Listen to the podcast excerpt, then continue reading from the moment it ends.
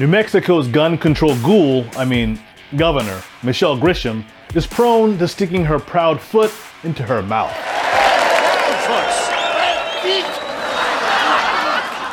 In September of 2023, she declared gun violence to be a public health emergency.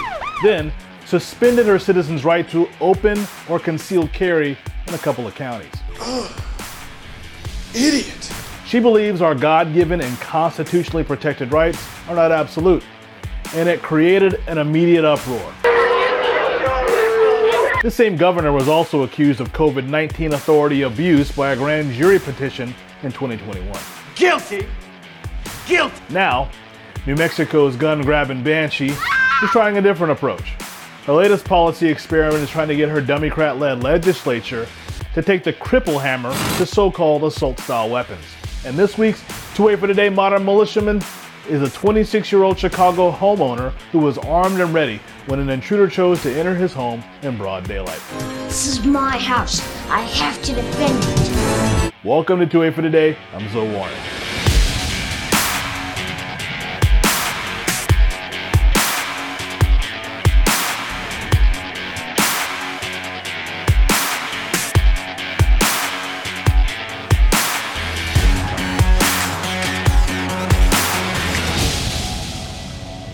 Back in September of 2023, New Mexico Governor Michelle Grisham declared gun violence to be a public health emergency and issued an order suspending the right to bear arms for residents of Albuquerque and surrounding Bernalillo County.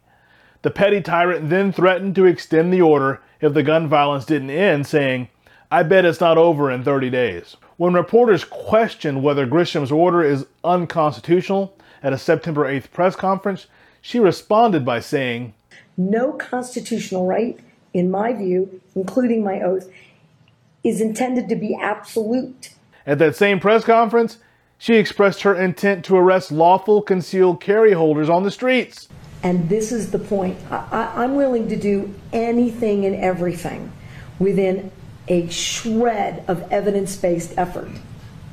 Because if you're not horrified that on any street corner in too many cities in New Mexico, there is someone with a gun sticking out of their waist or their belt. And I'll tell you, if you're if you're a young person, you're not allowed to have a handgun. When a reporter stated that it's already illegal for underage citizens to carry a gun, uh, Grisham responded saying, I got it, but we won't be able to arrest all of them. So imagine, just in, in, in, a, in a perfect world, if this was upheld, it gives all of these police officers the ability to focus on the real criminals. Of course, when asked if she believes that criminals will follow her order, Grisham said no. Fox News reported that in 2021, Governor Grisham herself signed a law permitting residents to sue for damages up to 2 million per person if their rights under New Mexico's Bill of Rights are violated. Surely enough, the NRA pointed out on Twitter that New Mexico's Bill of Rights protects citizens' Second Amendment rights for security and lawful hunting and recreational use, and for other lawful purposes. So it's safe to say that anyone that chooses to file lawsuits against the public health emergency order has significant leverage in their fight. After her executive gambit failed, a federal judge blocked part of the order, and even Democrats came out expressing that she had gone too far. She amended the order to apply only to public parks and playgrounds where children and their families gather. According to the AP, there are some other parts of the order that are still in effect. The governor's health order includes directives for gun buybacks, monthly inspections of firearms dealers statewide, reports of on gunshot victims at New Mexico hospitals, and wastewater testing for illicit substances. Mid January, State Reps Stefani Lord and John Block drew up impeachment papers against Grisham. According to a report from ABC News, Representative Lord, founder of the advocacy group Pro Gun Women, said, The point is that she has too much power. We're just trying to say to her, You have too much power. You're acting like a dictator, and we're going to impeach you. Representative Block accused the governor of violating the Constitution to make a political statement, noting that Governor Grisham said she expected legal challenges from the outset. Now, Governor Gungrab has a different approach.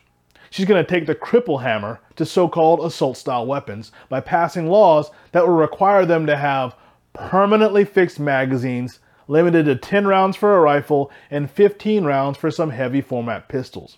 At a presser at the state capitol, Governor Grisham said, I got a set of lawmakers that are more likely than not to have a fair debate about guns, gun violence, weapons of war, and keeping New Mexicans safe than members of Congress are.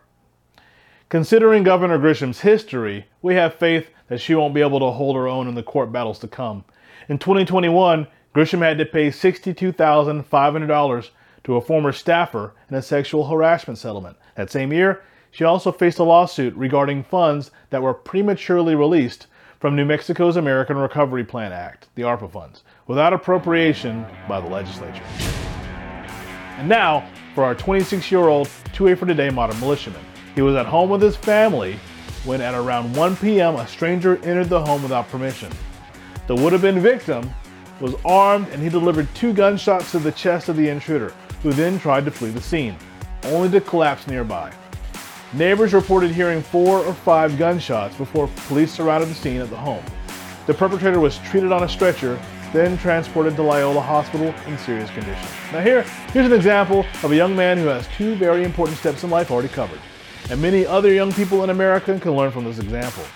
According to a recent study by McKinsey, 59, 59% of Gen Z, the age group that this young man falls into, don't own or don't expect to own a home. Yet, our 2A for Today modern militiaman's a homeowner, and the responsibility of owning a home and having a family comes with the responsibility of protecting them. This young man knew to be armed and prepared, and this is why a situation that could have turned into a tragedy left both his home and family unarmed. That concludes our program. You've been watching 2A for Today. My name is Zoe. Post your comments or questions, and we'll try to address as many as we can as fast as we can in the coming weeks and months. Thank you for watching 2A for Today.